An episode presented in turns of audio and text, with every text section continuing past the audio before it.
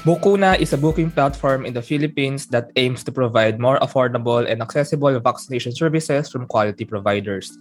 Bukuna is part of the IDEA Incubation Program for early stage tech startups co-implemented by PhilDev Foundation and the Department of Trade and Industry. Ernest Royce Pilapil is the co-founder and CEO at Bukuna. Mikey Chua is the co-founder and COO at Bukuna. So, hello Troyce. Hello Mikey. I'm so excited to have this conversation to know more hello. about Bukuna. hey, hello Johnny. Hey Johnny. Hi everyone. yeah, I really want to know more no about vaccination and actually state ng vaccination dito sa Philippines. I'm not that familiar about this thing. So, let's start with the question. Ano nga ba ang Bukuna? So, ang Bukuna ay isang vaccination booking platform where you can access your vaccination needs in an experience that's tailored for you. So, we believe no that vaccination shouldn't be intimidating, shouldn't be ignored and shouldn't be expensive. So, we know that vaccination is preventive care. So, maraming mga tao usually they don't feel strongly about it, but we know that when you choose to get vaccinated, you are ensuring the protection not only of for yourself but also for other people. So also Bukuna is uh, focused on reducing the financial barriers to these services. So we offer more affordable services through our uh, Bukuna Circle initiative, which we can talk about later. But mainly, Bukuna is a platform where you can book your services directly or for convenience or by group for affordability. So as we say, you can book your bakuna at bukuna.org. yeah, actually like me, I'm not even literate. I'm not that much literate about vaccines. Hindi ko nga alam kung anong vaccines ang meron ako eh. I mean, maybe nung bata ako, di ba? And I think, not just me, I think uh, many Filipinos are kind of like in that state, no? Pero can we know muna, ano ba ang vaccine? Like, maybe we can just get a short definition. Ano ba talaga ang vaccine? Ano, ano ba talaga yung ginagawa niya aside from like offering this preventive care nga? So, vaccine is uh, any substance. It's a substance that provides immunity. Uh, it can do it by increasing the you having an antibody against a certain disease without actually causing the disease. So, pwede siyang inactivated vaccine, pwedeng subunit vaccine. So, it can be uh, yung mga ganung types.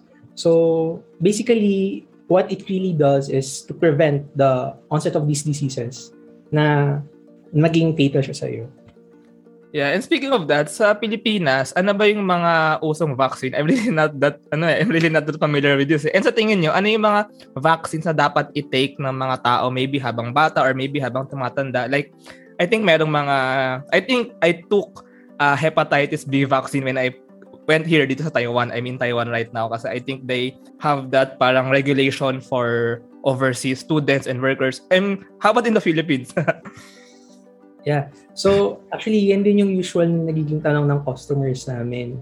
And what we've learned, no, na yun yung mga kailangan talagang i-address natin that it's not simply about delivering uh, the vaccines na maging accessible sa mga tao, but it's about not really educating, but making the people more, you know, uh, more active about their health. So, dito sa question mo, no, na tungkol sa ano ba yung uso, so may mga types kasi may flu season na, so kailangan magpa-flu vaccine ka.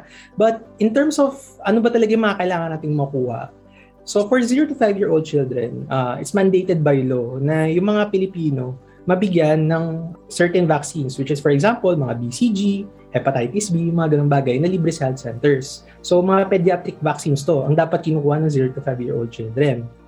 For adults, meron tayong pneumococcal vaccine which is a PPSB23 ang pangalan. So pasensya na, no, medyo ganun, no? so, tapos syempre flu vaccine every year. And for men and women, by the way, uh, HPV vaccines. So, may misconception na dapat babae lang. Actually, hindi. And syempre, uh, napapanahon ngayon na yung mga hindi pa nagtitik ng COVID-19 vaccine ay kunin na rin.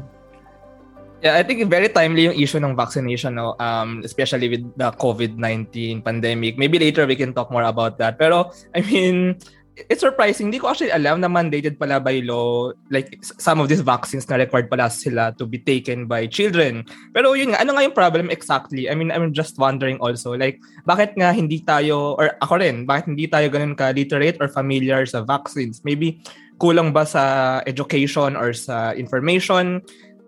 Kulang ba sa access? Mahal ba? I mean, what's the problem ba na na-pinpoint nyo maybe? Actually, lahat ng sinabi mo ay part of the problem. No? I think it's an interplay of all of those factors. So first, with accessibility, as what Troy said, there are mandatory vaccines na available in local health centers. So yun yung usually for 0 to 5-year-old children, meron talaga dapat na bakuna for them. But in terms of accessibility, not all types of vaccines that you need are available in uh, local health centers. So that's what we uh, um, actually found out when we started our first startup, which is called CareGo EMR. So that deals with working with rural health units, no? so with barangay health workers and midwives to help them streamline the vaccination processes. So yun yung nalaman namin. Actually, yung bukuna, it's parang or it happened because of our learnings from CareGo, no, mm, with okay. working communities. So, since not all vaccines are available in the local health centers, and some of them are available naman sa private centers. So, parang yun yung gap na gustong i-fill ni Bukunan to provide these services like HPV vaccines, no, um, which is very important, by the way. HPV is actually one of the viruses that causes cervical cancer. So it's one of the leading uh, causes of death among women. So if we can prevent it, diba, why not take the precaution? And also, it's a factor of cost. Kasi nga, since yung mga bakuna naman sa health centers, they are for free. But yung mga sa private clinics, they are usually expensive. So to give you an example, yung HPV vaccine, one dose of it costs around 9,000 to 10,000 pesos.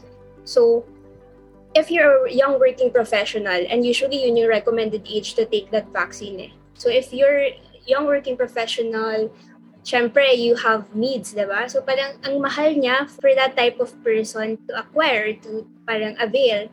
So, that's also one of the factors. And lastly, as you said nga din, education din. So, parang, I remember no, we were mapping yung customer persona journey ng mga um, target ano namin na users. And we learned na merong iba't ibang klase ng tao. Na merong mga totally parang hindi sila aware kung anong bakuna. Meron naman aware sila pero hindi nila nakikita yung importance ng bakuna. Merong alam nilang kailangan nila magpabakuna pero parang wala lang urgency na magpabakuna ngayon.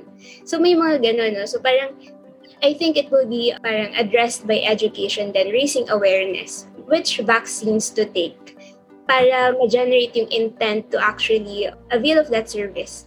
And also yung hesitancy uh, during the COVID pandemic, di ba sobrang daming ano um, hesitant to take the vaccines. So maraming factors like cultural, may religious din, and some misinformation sadly. So may mga fear-based beliefs na nagfo-form around it. So, ayun, I think it's caused by a lot of factors. And to add to that, siguro, partly because it's mandated by the government, yung implementation din ng mga required vaccines. It should be effective and timely para hindi nagkakaroon ng missed opportunities yung mga bata. So for Bukunan, what we do is we cover what's not offered by the government. So we focus on um, these services. Yeah, and actually I saw sa inyong website no, you mentioned those yung parang classification nyo ng mga target users. Meron din actually I saw this in your website na you also help you also do this in order for the whole community to achieve herd immunity. Kasi parang minsan, we think that vaccines are only for us, pero we don't know that vaccines are also for the society. Meron din atang ganong aspect. Um, and then I want to ask, di ba, so Bukuna is um, mainly, I think, a booking platform. And I also saw yung Bukuna Circle. So, can we know exactly how do you address these problems nga in cost, in accessibility, in education? So, sobrang daming problema, no? So we try our best to help solve the problem. So first, we offer two services actually. So the first one is direct appointments. When you book uh, through direct appointments, we have this online platform of vaccination services from our partner clinics. So usually, ito yung mga neighborhood clinics, yung mga solo doctors, para um, easily accessible siya sa mga tao. And second, with Bukuna Circle, that's a second service, no? what we help solve with that is the cost. So we try to parang group the people who want to be vaccinated in a certain type of vaccine and offer them a more affordable price. So may mga tao kasi na yun naman yung yung pain point, 'di ba?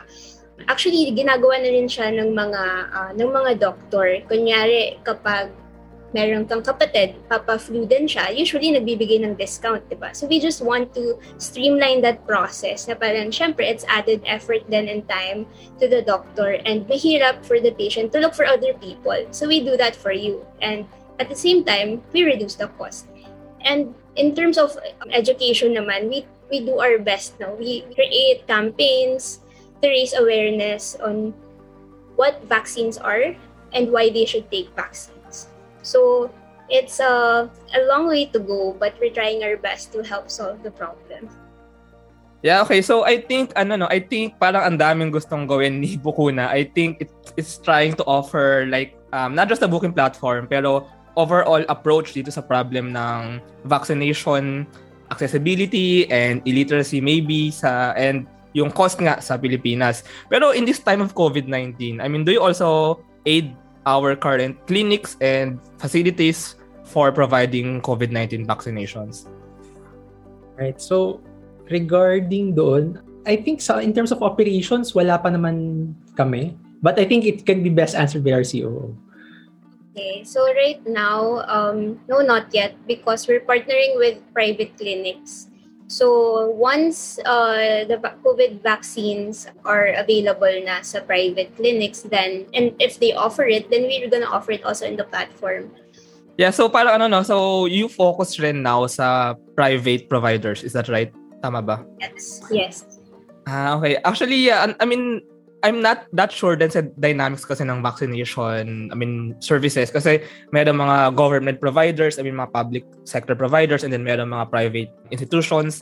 Yeah, so, another thing na for me is very important to ask and um, I want to know your opinions kasi I think in the Philippines, I mean, for example, merong new disease or merong new something na kailangan ng vaccination. Sometimes, yung mga ibang underprivileged countries and maybe some of the Philippines, nahuhuli yung pagkakaroon ng vaccine. I mean, do you have a take on this issue? Totoo ba na unfair ang distribution ng vaccines? What can you say about this? So, um, so go Mikey. Actually, medyo mahirap siyang dynamic sa'yo na sagutin. Pero go Mikey, say ikaw muna. Okay. So, first of all, no, with the COVID vaccines, sobrang bilis niya nagawa to be fair, no? Okay. As, as in um, previous vaccines, it would take decades kasi kailangan ng clinical trials. So, because nagkaroon ng emergency, sobrang urgent niya, sobrang bilis din ng paggawa ng vaccines. And I think it's also because the scientists and researchers around the world have been um, studying the SARS coronavirus before. So, naging mas ma- mabilis for us to design effective vaccines against COVID. So with regard to what you said naman na parang hindi equal yung yung pag-distribute ng vaccines. I think it's a big problem, no? It's involving big countries, governments. I think I remember what yung WHO said na the problem nga with vaccine inequity is that the virus travels faster than vaccines are being distributed. So it's it's a big problem because yung protective impact of vaccination, it relies heavily on the percentage of people that are vaccinated. So if you have more vaccines, it doesn't mean that you become more protected or you become stronger kasi you only need one, two doses and say a booster shot as recommended, di ba?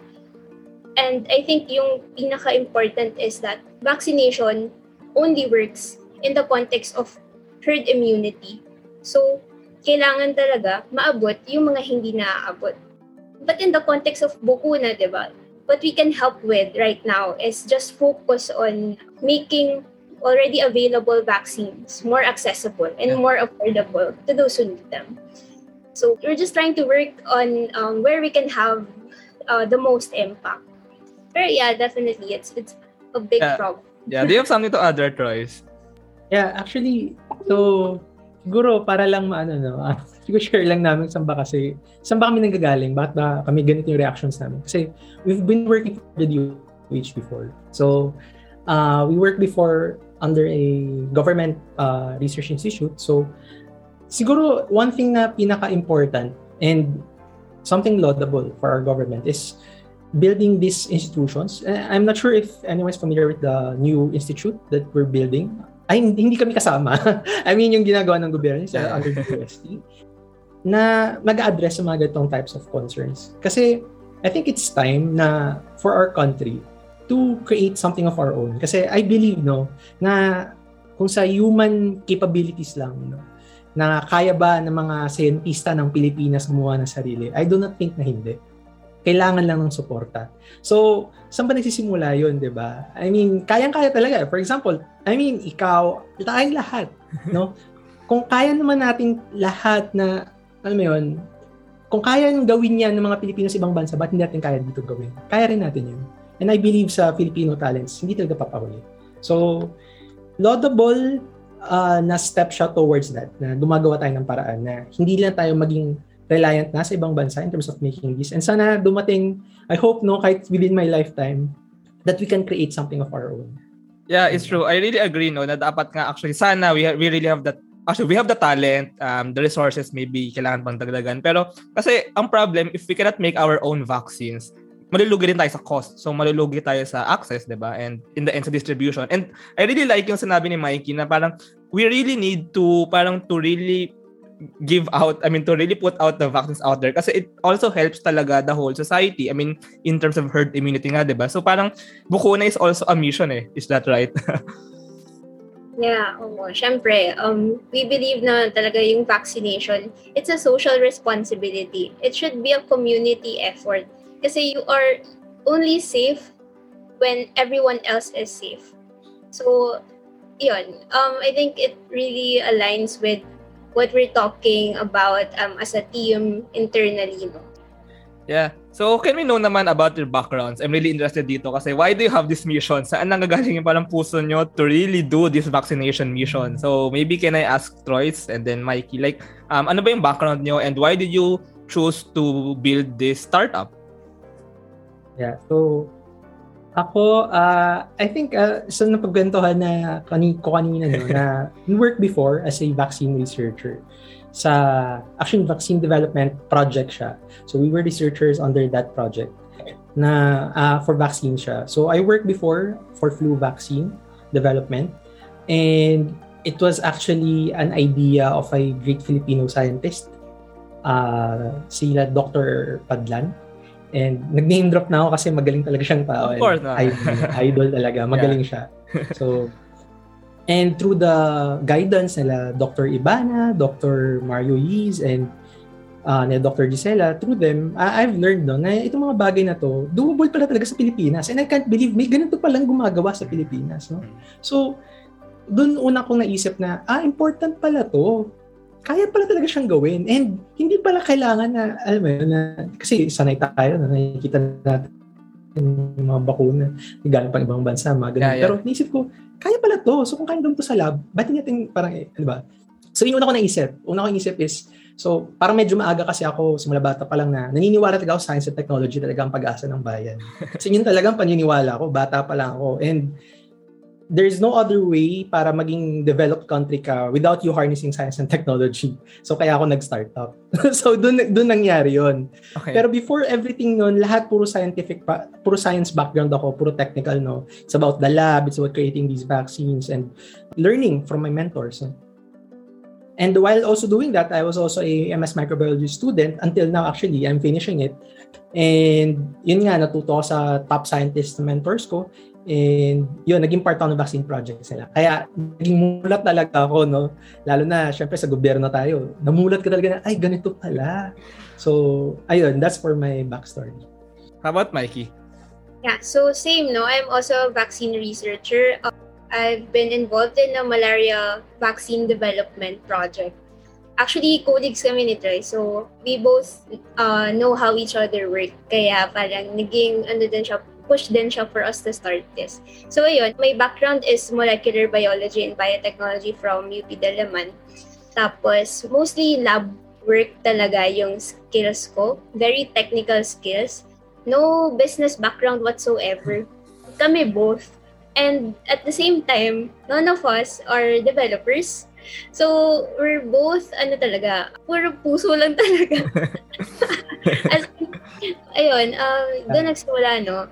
So, I, I can still remember kasi, if I may, no, yung, yung backstory kung bakit nagsimula yung parang puso namin to create something through a startup. So, in December 2019, actually, there was this polio outbreak. So, polio kasi, it was already eradicated for almost 20, 19, 20 years yeah, in the I remember. Yeah. So, dapat wala na, di ba? Kasi Yeah. may bakuna na for that and na-implement naman dapat. So, with that, no, parang we talked and then both of us are vaccine researchers and then we're seeing uh, the children getting affected, getting permanently disabled.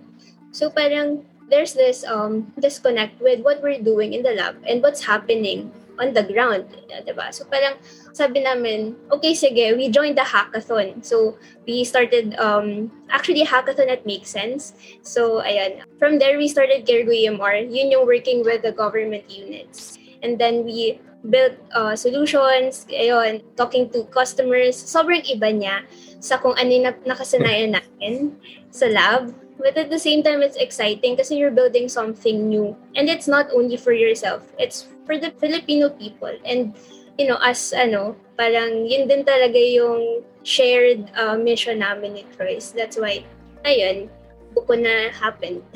Yeah, it's true no, yung sa polio, actually naalala ko nga na parang may problem nga I mean, maybe in the, kasi yung vaccination, parang may two aspects yan eh. So, both of you nga are from like the academic or the research part ng science and technology.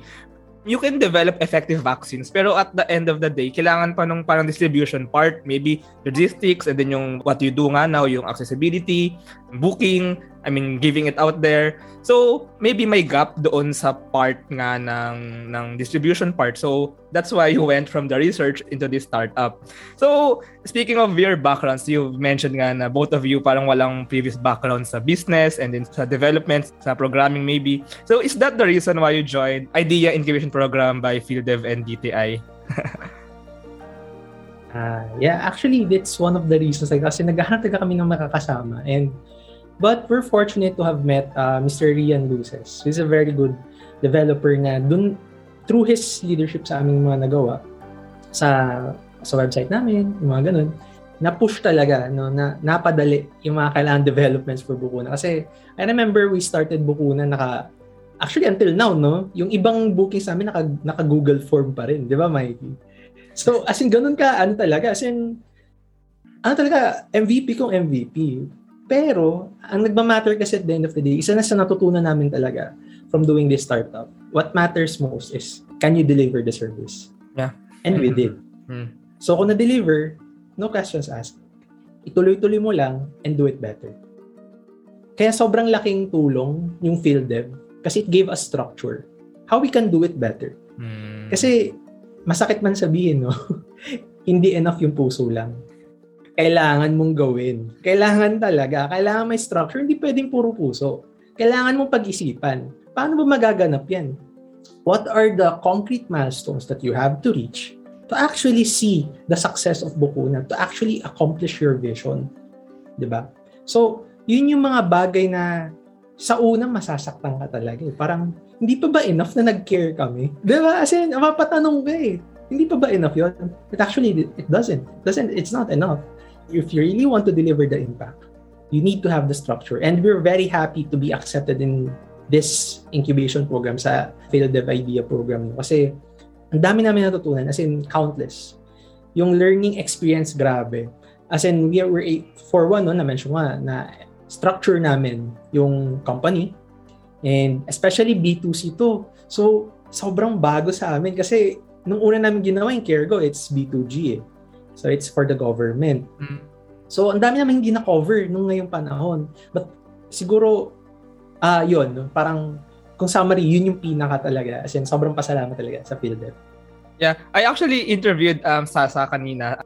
The project manager of Idea Incubation Program. And it's true na they said na they accept startups na meron ng product market fit. Kumbaga, like in Bukuna, maybe your MVP already and naka-deliver na kayo ng service sa ilang customers. Pero, but if you really want to scale like sa buong Pilipinas, really to bring this service sa lahat ng isla ng Pilipinas, it's true na you really have to like operationalize and like to have the structure para maging tuloy-tuloy siya, maging sustainable yung process. So, do you have anything to add there, Mikey? Also, maybe like, ano kaya yung parang mga pinaka um, nakuha yung benefits really from this program? For one, it's for free. So, learning from people who have done it already and having this community of founders and having it for free. I mean, may free pa ba ngayon, di ba? So, yun yung parang pinaka-perk, no? And I think yung ma-pinpoint ko na sa tingin ko nag-help talaga sa amin is the mentorship sessions, yung one-on-one. So, very helpful session siya um, with our mentor, si Miss Gita Gopalan we were having uh, mentorship sessions and it helped bring new perspectives and approaches kung paano namin i-run yung startup.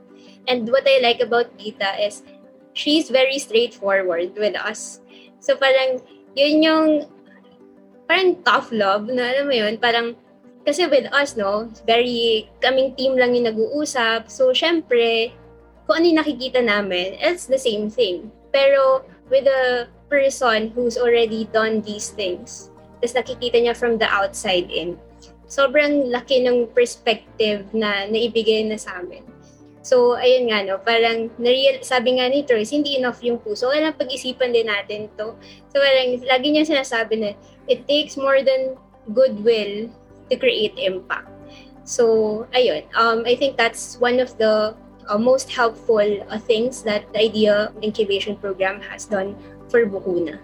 Yeah, speaking of um, this structure and this like yung pag-operationalize nyo ng Bukuna, I just want to know before I ask you like ano ba yung long-term plans nyo? Like, where is Bukuna now? Like, ano na yung state ng Bukuna now as a booking platform? I mean, can you just share? And maybe, because maybe our listeners may want to book um, vaccination services. So, I mean, what really can they see and can they really get from Bukuna now?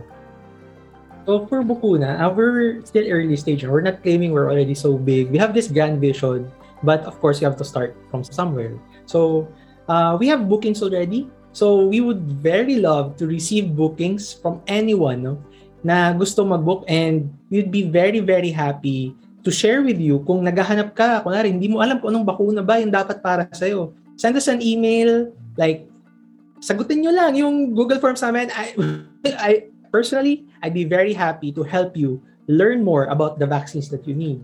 Amazing. Kasi that's our vision eh. Yeah. Diba? So, if you want to book sa Bukuna, you can just go on our website or send us a message to our Facebook page. Yeah, do you have and, something to add, Mikey? Yeah. Yeah, and also we're running this, yung Bukuna Circle initiative nga namin. We're offering discounted vaccination services for HPV. So we partnered with a community, with uh, Sinaya Tribe. So we have open slots for Bukuna Circle. So you can receive up to 10, 20, 30% discount. It depends on how many people are gonna get in the uh, Bukuna Circle. So feel free to um, ask us about it. Yeah, I, I think um I mean one of the things no na pinakakailangan ko as someone who's not really familiar about vaccines. Um I like yung sinabi ni Troyes na parang just send an email or parang I can say what I am. I mean, I can say like ano ginagawa ko, and then maybe my background, a bit of my background, and then you can recommend me or you can say to me, ano ba yung vaccines na kailangan ko i-take? I think, I mean, that's the first step, and then the next step is booking na madali, madali gawin, and maybe you can make more cheaper nga and more accessible. Parang I go to this clinic or something. So parang somehow end-to-end siya na service. Is that right? Yeah. So actually, uh, we're very happy that currently we're on the stage of developing this feature sa website namin where you can learn all about the vaccines. Uh, through the help of Mr. Adrian Dasigor, Science Communication Lead. Mako-complete na namin siya. Abangan nyo uh, around this May, no? Uh, we will release it para actually it's for everyone para malaman nyo ano ba ano ba yung brand ng vaccines na to, ano ba yung age na kailangan para syempre kung nahihiya ka naman mag-email, you can also read it there, di ba? Yeah. So, ayun lang. Yeah, so so ano naman yung vision niyo ba talaga for Bukuna and not just for Bukuna, for the Philippines, for the state of vaccination in the Philippines? Like what do you imagine like maybe in 5 or 10 years? Ano na yung nakikita niyo parang reaction and maybe knowledge ng mga tao about vaccines? For our vision, uh, it's also it's the same with Cargo EMR. So uh, Bukuna and Cargo EMR is under CPAT Innovations Inc. That's, that's our uh, uh, registered name talaga as a company. And under CPAT Innovations Inc., the vision of that company is to increase the vaccination rates of the Philippines to at least 95%. So we really want to achieve herd immunity para sa Pilipino. So, alam ko masyado siyang mataas. I mean, sabi pa nga sa amin, good luck daw. And good luck talaga sa amin, no? but it's okay. Kasi, para sa akin, kailangan nating mangarap. YOLO ba? Parang gano'n, di ba? You only live once, todo mo na. It's a shoot for so, the stars. If hindi nyo man ma-reach 95%, maybe 90%. That's not bad. yeah, yeah, yeah. But that's not bad kasi how many lives are saved with that 5%, diba? Yeah. Yeah. And before we end, no, I really have to ask this question kasi napakalaking problema ngayon. I really want to know your opinions about this anti-vaxxers. I mean, what can you say about this? Hindi lang siya people or hindi lang siya group of people. Eh. Parang it's a, ano eh, it's a thought, it's a parang cloud nga. It's a parang lumalaking thought, something. So, can you just share your insights about this? Well, yeah, we've encountered people na against vaccines, no, with what we post online. Siyempre, may mga vaccination campaigns kami. So, siguro, learning lang, no. Anti-vaxxers are anti-vaxxers because they have different beliefs about vaccines as a concept. Sometimes you can um, address it by stating facts sometimes. But mostly, from what we experience, it's mostly based on emotions, fear, and strong belief na hindi yan, mali yan, di ba? And we believe na it's mostly stemming from distrust, parang no confidence in, say, government, pharmaceutical companies, health departments who make and distribute them. So it goes to show that uh, we have a long way to go to achieve protection no, for all, at least no, in the case of COVID-19. And actually, we've joined, we joined community groups ng mga anti-vaxxers. Kasi yeah. mo yeah. yeah. diba? I like that. Yeah, yeah, yeah, yeah. yeah. Sobrang, alam mo yun, parang sa amin, sa, sa circle namin, parang out of this world, diba? Parang, pa, bakit? Bakit? Pero, doon mo ma-realize na pag nakikita mo yung mga sinusulat nila, gusto lang talaga nila ng yung safest, yung best for themselves and for other people. So, sobrang parang complicated thing to tackle siya. No? Pero, ayun nga, we still have a long way to go with in terms of anti-vaxxers. Yeah, it's true. Kasi parang, I mean, lalo na yung parang, hindi siya dapat clash ng perspectives eh. Pero parang, i-synthesize natin yung different perspectives. Kasi, I mean, it's true na I think uh, they really just want na safe for them. I mean, what's safe for them really? Parang they, sometimes they don't want to try new things kasi maybe these new things can harm them. I mean, and we really just need to have a mutual understanding as one whole society. Um, do you have something to add there, Troyes? And maybe like, so that we end on a positive note naman, no? Parang, what do you want to do moving forward? yeah, so, for me, medyo mahirap siya itakal kasi emotion siya eh. Emotional thing siya bago mo masabi sa kanila kung bakit dapat hindi ano. And may nabasa kasi ako sa isang article, parang sinabi ng vaccines are a victim of their own success. So parang because it's too effective, hindi na maalala ng mga tao mm. yung panahon na wala pang bakuna. Interesting. And I'm not saying naabutan ko. Ah, baka may magsabi na naman sa akin, no? Naabutan mo ba yon? Siyempre hindi. Di ba? so, pero I'm just saying, no, if gusto mo talaga malaman kung ano yung totoo, isipin natin siya on the other way around. As much as kung paano rin namin inisip na kailangan namin sumali sa anti-vaxxer groups to actually see those things. I actually had talks, no, na sa mga members nun. They kept sending me links, no? And I also watched.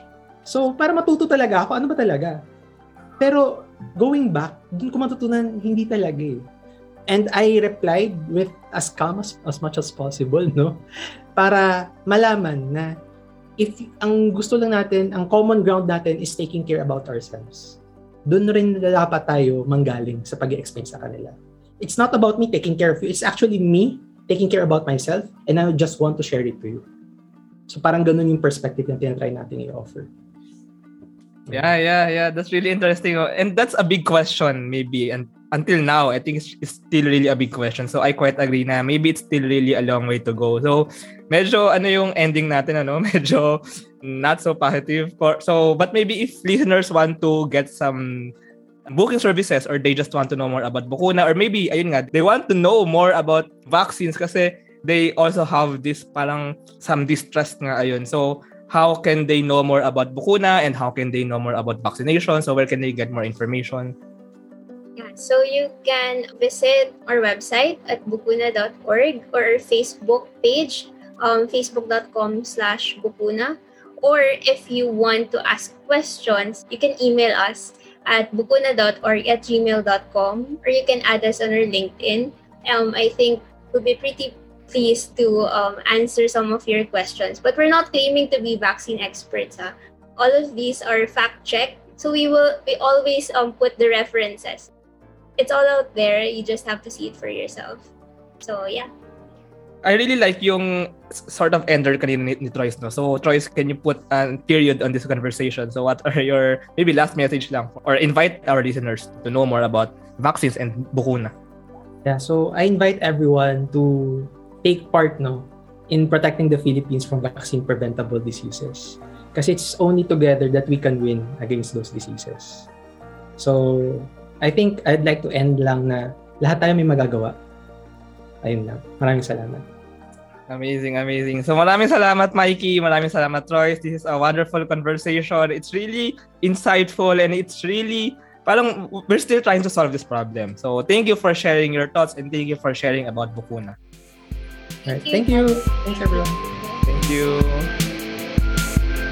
Thank you very much to our 14 patrons. This episode is super powered by NutriCoach, the all-in-one productivity tool for dietitians and nutritionists looking for buy and sell online with Sigurado sellers and Benjoy's Food Products, the home of premium bacon ends, tapa, and tocino. This episode is powered by ePlayment and Interleukin. Support us at www.patreon.com slash startuppodcastph.